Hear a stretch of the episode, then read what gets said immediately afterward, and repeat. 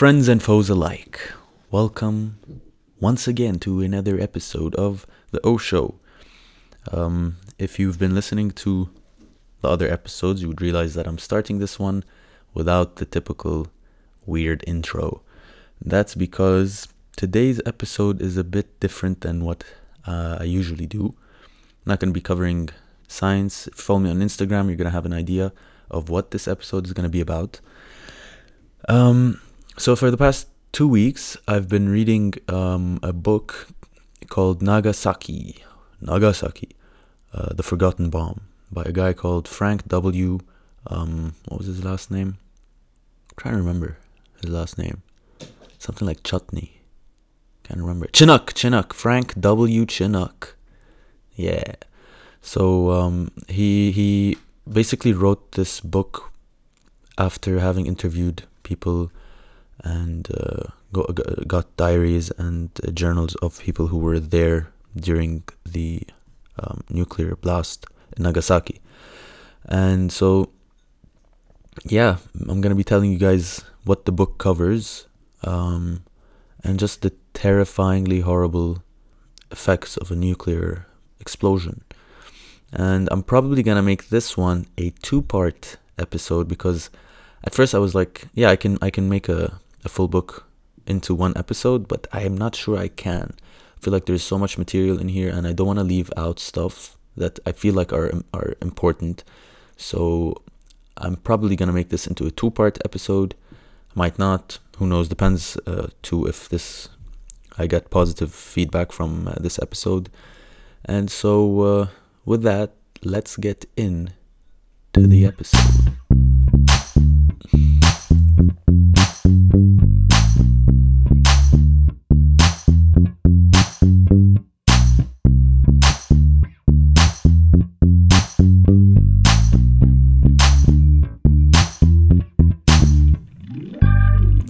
So the book starts out just giving a general description of Nagasaki during the so the bomb happened on August, and um, the writer starts the book talking or giving a general description of Nagasaki at least during August or during the war, and this is 1945, so it's to, it's the end of the war basically. Germany has uh, dropped out. I think Hitler's already dead. At yeah, Hitler died in April of that year, if I'm not mistaken. And so the war was really, World War II was really falling apart and coming to a close. Um, the Soviet Union had joined with uh, the Allied forces, and everyone was basically against Japan at this point. And Japan was not going to surrender, at least without a fight. And so, yeah, there. So just to open up to give a nice impression of, a nice impression, uh, a clear impression of the, the, there was no food. There was there was a lack of food. There was lack of water. There was lack of all types of resources. It was very much a uh, wasteland, right? Not not as much maybe as I'm making it out to be, but things were much tougher than you know. There it was an emergency mode, and there was a widely circulated saying at the time, which uh, was a drop of gasoline equals a drop of blood. No one was driving cars at that point because you know gas was so um, rare people were uh, riding their bicycles or just walking around. Um, so the bomb, okay, the place where the bomb exploded um, was above, obviously, Nagasaki. And uh, um, years after, they, they built a, um, a memorial there called the Nagasaki Cultural Center. And so th- th- there's a nice paragraph here that says you stand in the middle of that rectangular plot and gaze upward, squinting into the bright spring sun, the clear innocent sky, and for some reason you begin to shiver. It is almost impossible to conceive of the fact that not so very long ago, some 500 yards directly over where you are now standing, the sky burst apart and a city died. Now it is alive once more, but that is a rebirth, what the Buddhists here call reincarnation, or another chance at life. The fact remains that the city once died a painful, violent, sad death, and it happened right over this spot. Yeah, a very violent and sad and painful death. I'm gonna First, I'm gonna go over the team who actually dropped the bomb, uh, the American soldiers and uh, pilots, and then I'm gonna get into the direct effects of the bomb on the ground in Nagasaki, uh, and talk about different people and their experiences. And um, yeah, let's get into it. So we had three pilots and three different planes that were involved in dropping the Fat Man. That was the name of the bomb. So you had Major Chuck Sweeney, who was basically the captain of the main ship. Captain Fred Bock, well, he wasn't the captain, but yeah, I, I, I got the impression that Sweeney played a big role. So Captain Fred Bock and Major Jim Hopkins. Sweeney's regular plane, the Great Artiste, that was the t- that was the name of Sweeney's plane. Major Jim Hopkins would fly the third plane, which would carry movie cameras and scientific personnel, including Group Captain Leonard Cheshire or Cheshire, I don't know how it's pronounced. This guy was Winston Churchill's official representative.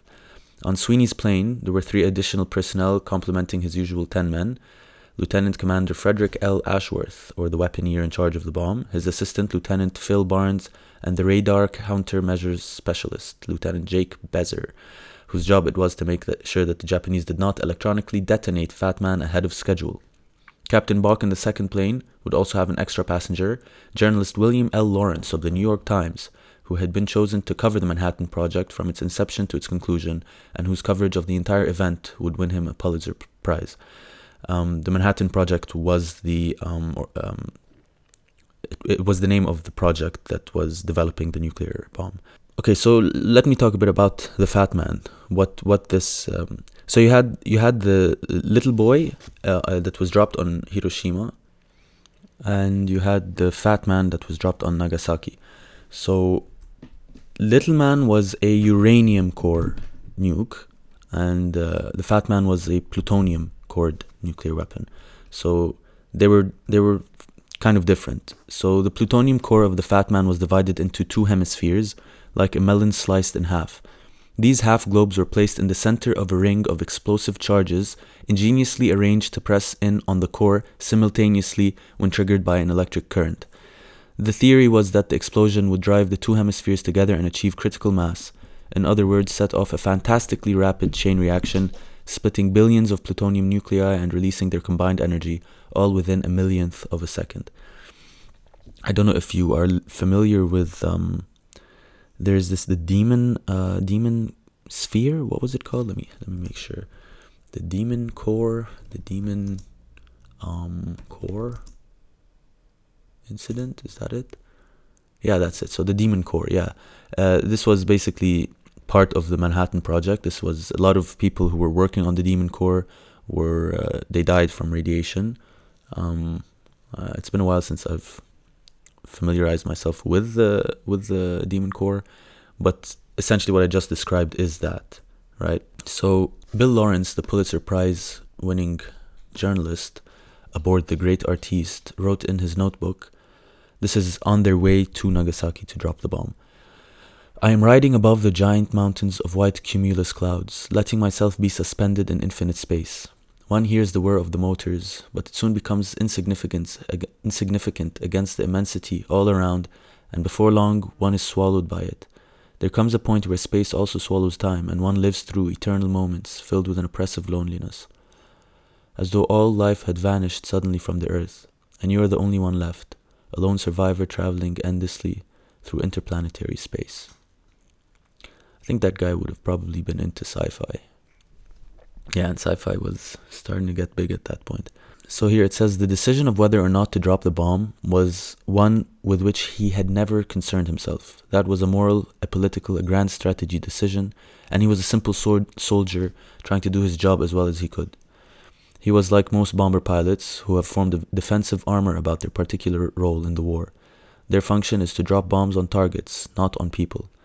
Were they to think otherwise, to be ordered to drop a bomb on, say, 2,567 men, women, and children, they would probably be, they would probably go mad. A target was a different matter. A target didn't live or breathe or hurt. Still, Sweeney had seen the effects of this kind of bomb at Hiroshima, and he knew deep within himself that there had been people down there, enemies though they were.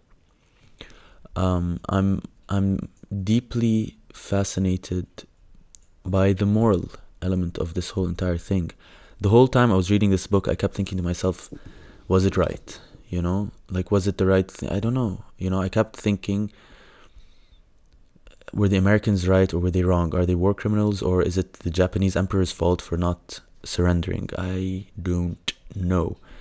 I just find it hard to believe that hundreds of thousands of people were sacrificed with a nuclear weapon for the sake of a leader who didn't know when to give up. Yeah. But then you have, you know, the US and their, mili- their viciously scary military that to this day has weapons like called the Angel of Death. Like, you know, when I think of the Empire in Star Wars, they developed something called the Death Star. You know, so when you have empires or civilizations that are creating weapons called Death Star or Angel of Death, you start to think, what the fuck is going on there? It's kind of demented, you know? It's very um, weird. So before Sweeney and the gang, hey hey, this is not funny. uh, before Sweeney and the gang dropped the bomb, they there was a lot of discussion um, with the higher ups uh, whether they should warn the Japanese people about this bomb going to happen, and uh, after a lot of discussion, some people didn't think it was wise. Some people thought it was the moral thing to do. They ended up dropping flyers all over uh, Nagasaki. So, and here's the paragraph that relates to this idea. As for the question of giving the Japanese advanced warning, the prevailing opinion was against doing so. For one thing, the bomb might be a dud. Also, Secretary Byrnes feared that if a certain locality were to be named as the target site, the Japanese might bring American prisoners of war to that area. But the most important reason for not giving detailed advanced warning was the Stimson oriented opinion that any such announcement of the impending use of the new weapon would invalidate one of the main purposes of the bomb namely to shock the Japanese into surrender by use of the terrible bomb. Thinking back on that one point, Truman was glad that the decision had been at least partly modified. Leaflets were going to be dropped on the selected cities a few days prior to bombing, which would warn the people what was to come and advise them to leave their cities. That's nice of them, right? Very, uh, yeah, I mean, what else can they do, you know? These huge decisions, big wars, you know, and, and the crazy thing is that 99% of people are just caught up in it and they have no say whatsoever. I think that's the the greatest injustice of war is that 99% of the people involved are don't want to be part of it. So so weird, man. Who like yeah, where where are all these you know, how does it escalate to this point? Just a few crazy leaders. There's a part here on on the topic of trying to deter um or at least show the Japanese people what the bomb was, because this was all secret. No one had any clue that there was any type of nuclear weapon. No one understood. Everything was chemical uh, weapons at the time. Chemical, as in chemical reactions, like you know TNT and that type of C4 stuff. So they didn't know that there was.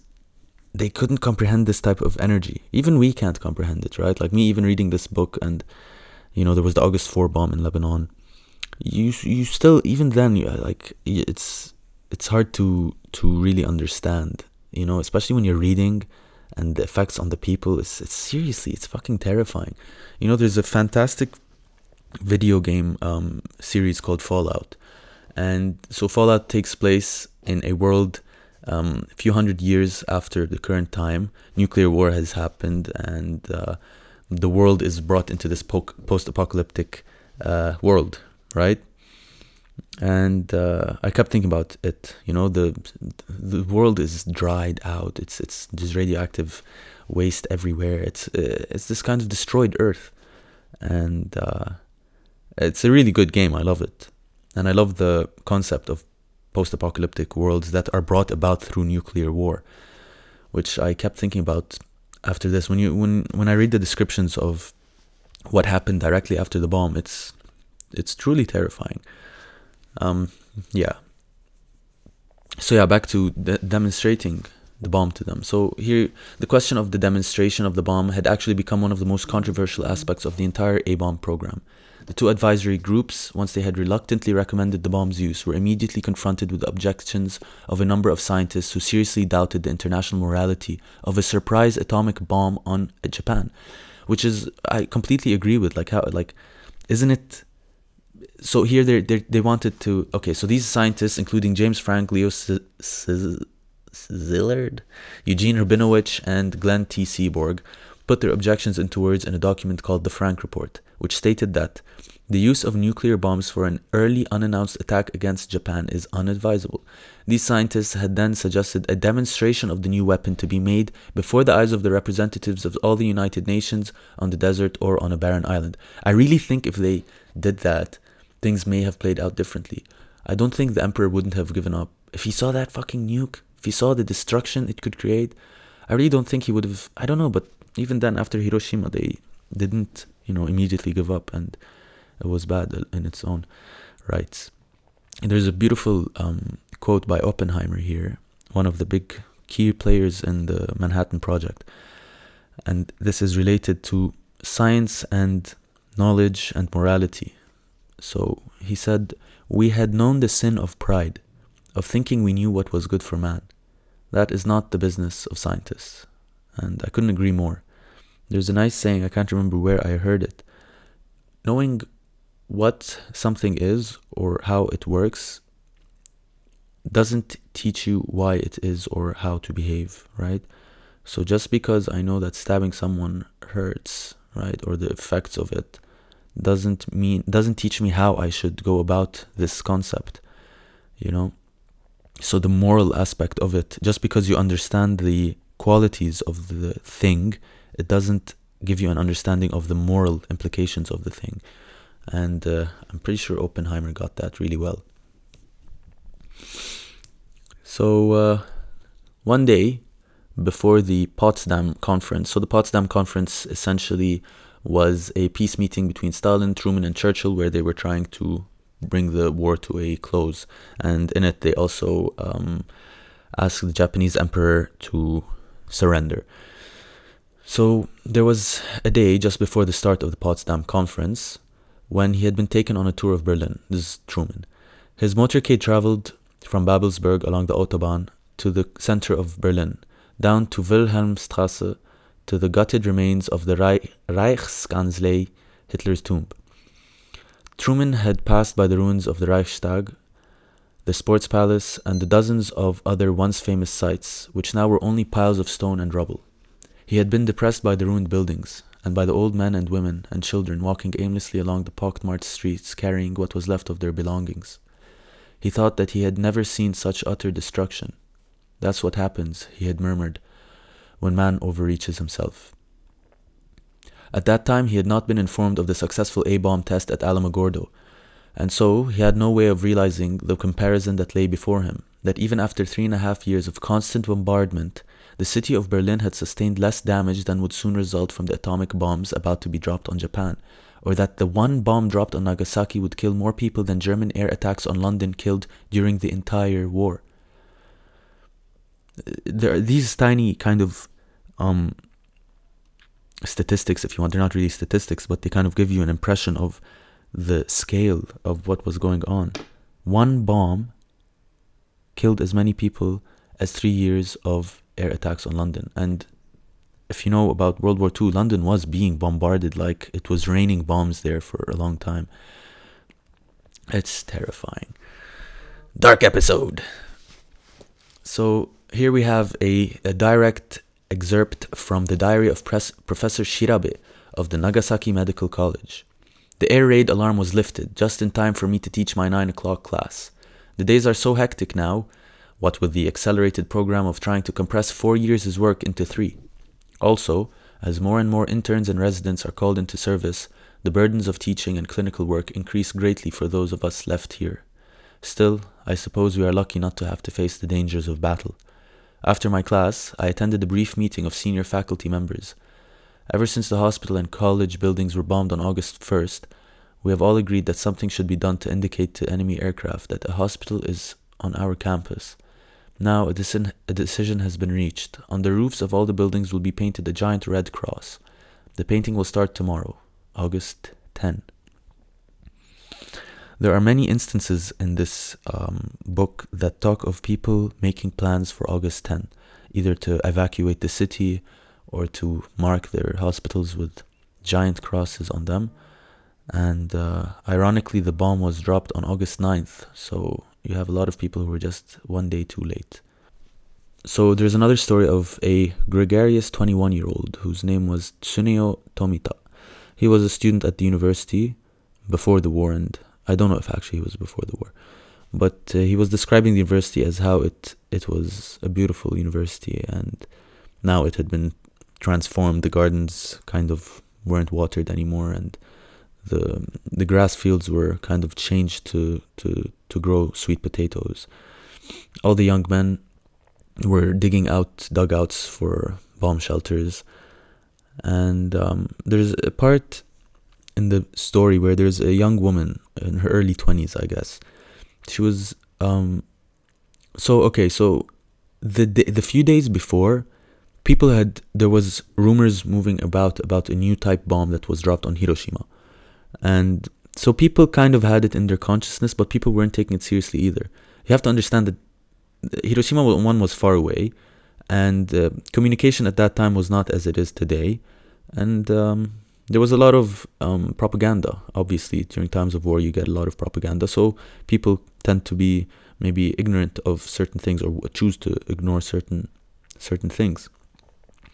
And even the flyers that were dropped, um, there was a story of a woman who who uh, who wanted to heed the warning but decided no this must be american propaganda and they're just trying to make us scared so you had this kind of mentality going around anyway so you had this girl or woman young woman who th- there was suspense she was talking about how her and the other women were feeling scared and there was a, a, a very suspense feeling. They all felt like, you know, something was going to go down with all these rumors about that they might drop a bomb on Nagasaki, some new type bomb happened in Hiroshima. Uh, weird shit's going down. And at some point, she was walking in the gardens and there were chickens. And she describes the chickens as being completely unaware of, of the world. And, it, and for a moment, she says that it was as if there was no war happening and, and everything was fine.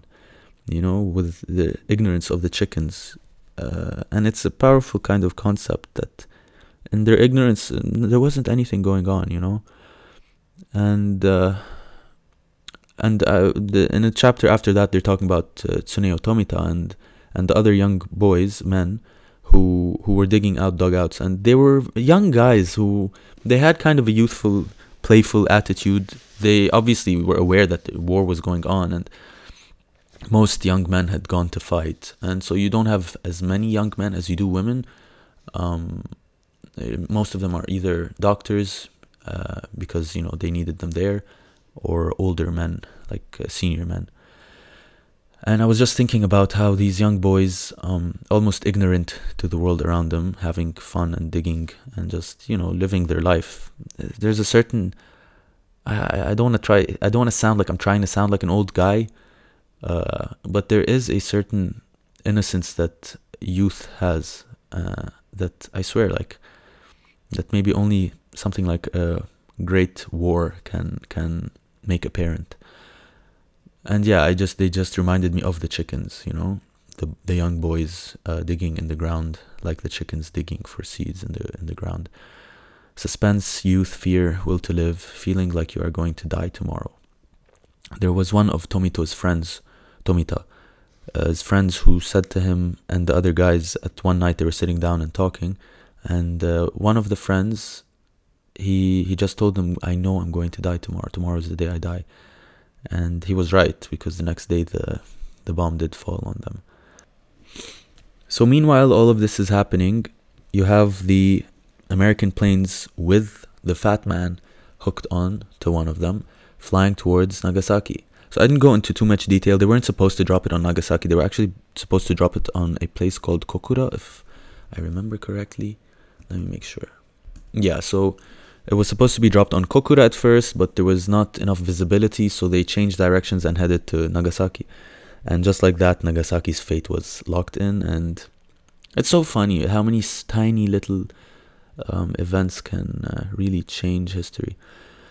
So the guys are flying and they had some complications on the on the, on board the plane with the bomb Um, everything went well though, and eventually they reached Nagasaki and they dropped the bomb. And I'm gonna start reading um, events of, of people's experiences during the blast. So that morning, a group of 10 boys in colored loincloths were playing a game called Find the Bell. One of the boys, 11 year old Koichi Nakajima, had a little gilded bell. He would throw it in the water, count to three, and they would all dive in. The first to find it would win the game. Now, Koichi held up the tiny bell and shouted, Here we go, one, two, three. There were ten splashes, and the boys dove for the prize. But the river had become roily, and no one found it. Koichi began to get worried. He had taken the bell from his sister's workbox without her permission. She would be very angry if he lost it. He surfaced, took a deep breath, and eeled his way back to the bottom. Nine seconds later, the bomb exploded over his head. When Koichi surfaced, he heard two of the other boys screaming with pain. He stared around in fright. There were bodies of his friends on the riverbank, and beyond them he saw that all the houses had been knocked down. What had been a beautiful city a moment before was now a wasteland, with a big black cloud rising above it like smoke from a funeral pyre. Though it was deathly hot, Koichi's teeth began to chatter.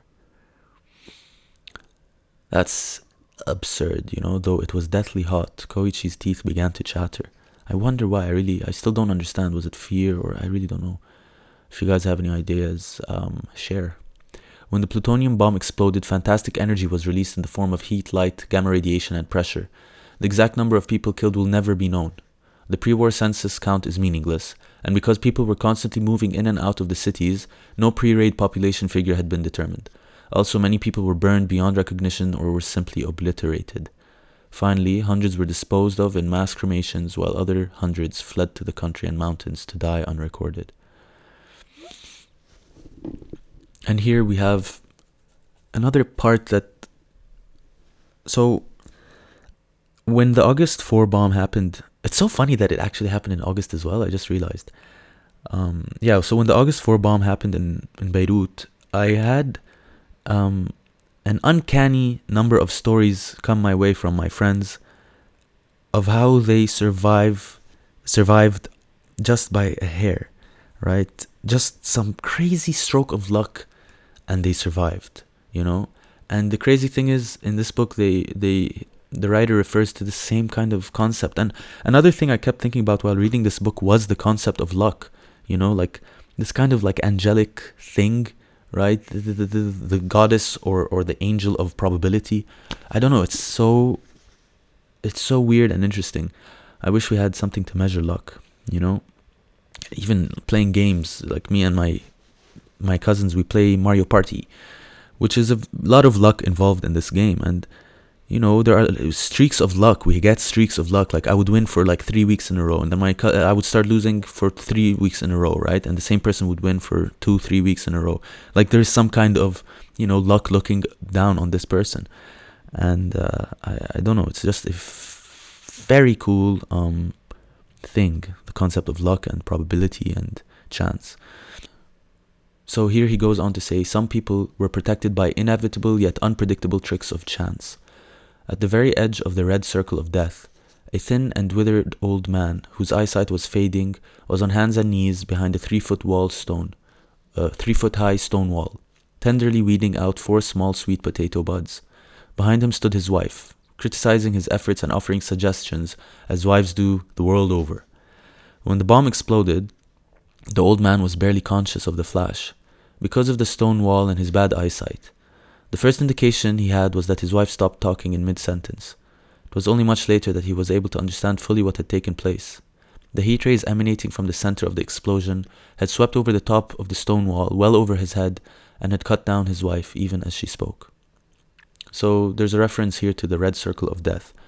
This is the zone. Um, it's it's the close zone to the um, point of the blast. And this red circle of death, nothing survives here. Everything is completely um, annihilated, right? There is, I'm pretty sure the heat that is um, released at this zone is as hot as the surface of the sun, if not hotter. Um, but yeah, it's ridiculously hot. and people, everything gets vaporized. Because the radiant heat came in a direct line, shielding behind some sort of object, walls, earth, trees, even leaves, was important. A man writing at his desk was unaffected except for his hands, which were badly burned by the rays entering a small window in his house. Generally, the thicker the clothing, the more protection it offered. The rays penetrated a single layer of clothing, and marks of protecting straps, clothing labels, buttons were often clearly visible on the skin. White or light colored provided more protection than darker ones, and bizarre patterns were etched on the flesh of many. So here we have the story of research technician Tao. After surviving the blast with shards of glass in his back and failing to help people in a burning building. So this is his story. Slowly he climbed down the ladder and backed away from the blaze. He knew it was hopeless now, and when he looked around he saw other buildings burning. Even trees and shrubbery high on the hills were gone, and fifty yards away from him a group of children who had been playing in a circle had fallen where they stood. Some still seemed to be moving. He realized that he couldn't have just this couldn't have been an ordinary bomb. He thought of that new type bomb he had read about, Maybe this was what had been meant by it. Four year old Yoko was sleepy that morning, having been kept awake most of the previous night by an irritated throat. Each time she had tried to relax, the annoying tickle that made her cough, and by the time her paroxysm had passed, she was wide awake again. This morning her cough was better, but she found her eyelids heavy, and even playing was tiring. She and her playmates had been building mud fortresses outside a neighbor's house when, at about 8:30, the air raid siren had gone off. From somewhere, a grown up had shouted at them to go to the shelter. Inside the dugout, it was dark and still cool from the early morning breeze. Yoko had crawled to a corner and was soon asleep. She never heard the all clear, nor saw her friends scamper out to resume their fortress building, nor did they notice their little friends' absence. At that age, one's universe revolves around a very small area indeed. Yoko was finally aroused from her nap when the ground under her heaved and jolted her awake. She couldn't see anyone else in the dim dugout, but she heard a deep, continuous rumbling coming from outside, and she crawled slowly outside the dugout entrance. There she sat on the ground, rubbing her eyes, and looked around in terror. All the houses had been knocked down and were burning. Several of her friends were lying on their backs, their eyes staring up at the black sky. At 10:50 that morning, 24-year-old Kazuyo Inao had entered the public bathhouse near Gokoku Shrine to take her first full length bath in several weeks. It was her day off from work, and she was looking forward to the unaccustomed luxury of hot water and soap. She had undressed slowly and was about to step into the sunken tub when a blast hurled her toward it. Her head thudded against the wall and she tumbled into the full tub. Her unconscious body slank slowly to the bottom. Some 24 hours later, reporter Jun Azuma, who had come into the city from the outside, found Kazuyo still in the tub. By then, the water had drained from the many cracks in it, Unlike the blackened burnt forms he had already discovered, Kazuyo's naked body was unmarked, rosy red, and lifelike, but she was also quite dead. Yeah. And there's so many of these stories um, of, I don't want to say random people, but just different ages, um, different experiences. Some die, some survive. I'm going to read some more of these uh, cases of the blast. Mrs. Yoshiyama was peeling potatoes in her kitchen, and she watched in disbelief as the potato skins flew out of the window a second before she was hurled to the floor. Twelve year old Moritaka was on his way to school. He had been delayed by the air raid alarm earlier, and like schoolchildren everywhere, he had used it as an excuse to dilly dally. Blown to the ground by the blast, he did not hear a nearby tree fall beside him, but he did feel the branches and leaves of that tree as they covered him protectively. Mrs. Eto was feeding her baby in a small room in the Shiroyama Primary School when that building was all but destroyed. Somehow, she and her six month old child lived through those hellish moments. But when Mrs. Eto returned home, she came back to nothing. Her husband, mother, brother, 14 year old son, 12 year old daughter, and two other daughters, five and three, all had perished. Fuck, this is, uh, it's so sad. And there are so many stories of these mothers who survived and uh, their whole family had been taken away from them. Yeah. Not gonna lie, I cried a few times reading this uh, this book. I don't. I feel like I've already given a good idea of the terror of this. I, I feel like I don't want to make this episode too dark. It already is dark as hell anyway. Um, yeah, and this is not usually what we do on the O show. Because uh, I try to make this fun, but I also want it to be educational. Like I want, I like these things. These things I think are really important to know about. You know, they say we study history to not repeat the mistakes we made, and uh, it seems to me that we are going to re- re- repeat these mistakes. You know, um, at that time there were a handful of nuclear weapons on the whole Earth, and now we have thousands on the Earth. And I'm not sure if I'm right in saying this, but it seems like the world leaders are far less mature than they were at that time. So yeah, you have leaders like uh, Kim Jong Un who are yeah just ego-driven madmen who have nuclear weapons in their arsenal. I'm gonna read one more uh, story um, before closing this episode. This is Mrs. Okamoto. Okay. Mrs. Okamoto heard the sound of the plane from where she was standing on a hillside overlooking Yamazato Primary School.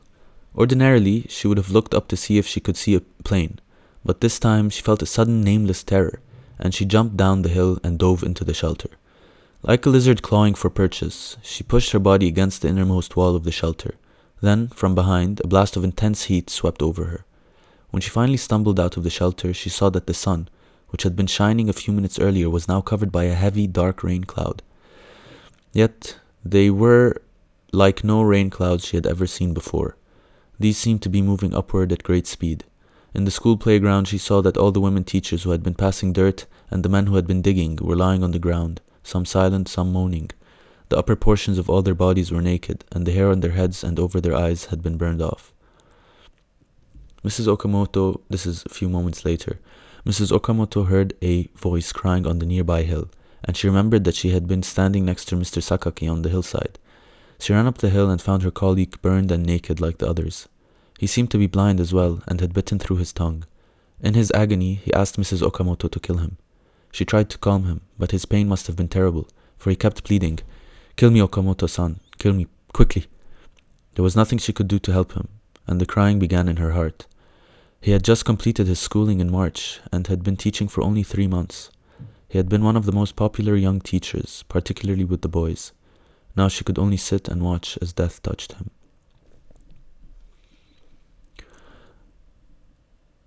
Mrs. Adachi, who was Okamoto san's colleague, took off her sneakers and stretched out her legs, Vaguely, she could hear a radio coming from the barracks in front of the gate. She strained to listen and was able to make out what the voice was saying.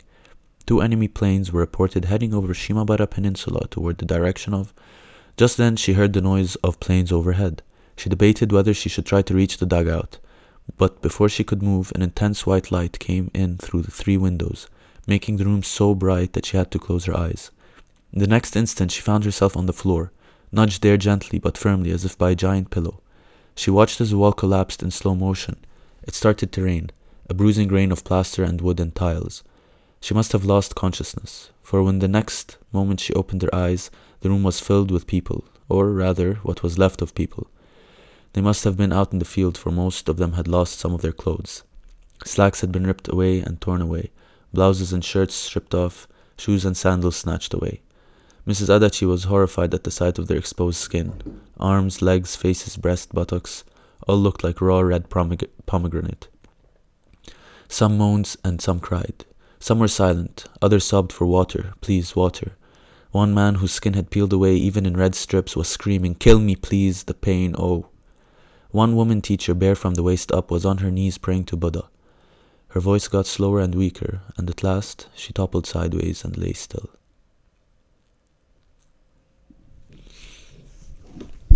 I keep I have so many questions. I'm I'm wondering now why I'm I'm making an episode about this. Uh, I was looking into some stuff and uh, I've been more fascinated with the prospect of nuclear war, especially since the global um, political situation isn't really good. Most people are upset in their countries. Countries aren't happy with each other.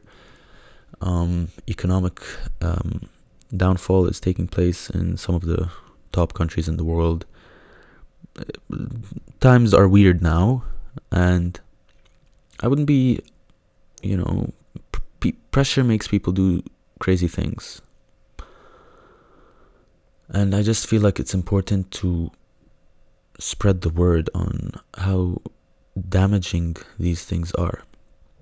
Now, we could say that the Japan we have today wouldn't be what it was if these two bombs weren't dropped on it. And um, I'm sure some people make that argument. I don't know if it's a good argument. It's probably true, right? But yeah, I don't know. I really don't know. These questions are so big, and I'm posing them to you, fair listener. Um, yeah, was it the right thing to do?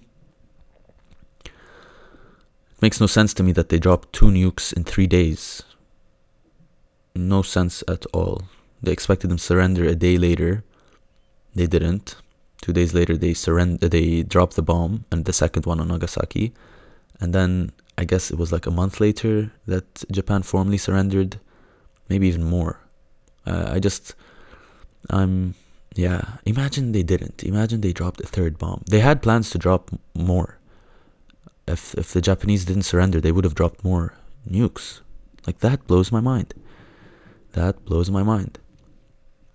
Yeah. So, lesson of this episode: nuclear war bad. Um, yeah, I mean, I think we can all agree on that. Yeah, well, this was a depressing episode of The O Show. Sorry about that. Um, yeah, I might do ne- another part for this one to see how they recovered. I think that's really important to cover as well. And uh, depends on, on the reaction this episode gets. And uh, otherwise, I hope you enjoyed. Sorry for the depressing material. Um, definitely not gonna do the next episode like sad stuff. I'm gonna, I miss the funny, silly shit. And um, yeah, follow me on Instagram at oshowthe, email oshowthe at gmail.com. You can find me on Reddit, on the subreddit, the O Show, and uh, Twitter, Osho the.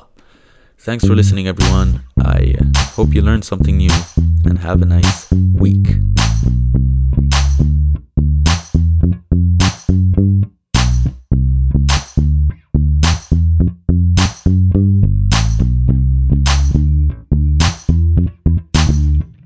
Wait, wait, wait, wait, wait. Don't leave yet, guys. So, uh, while I was recording, I had an amazing burp.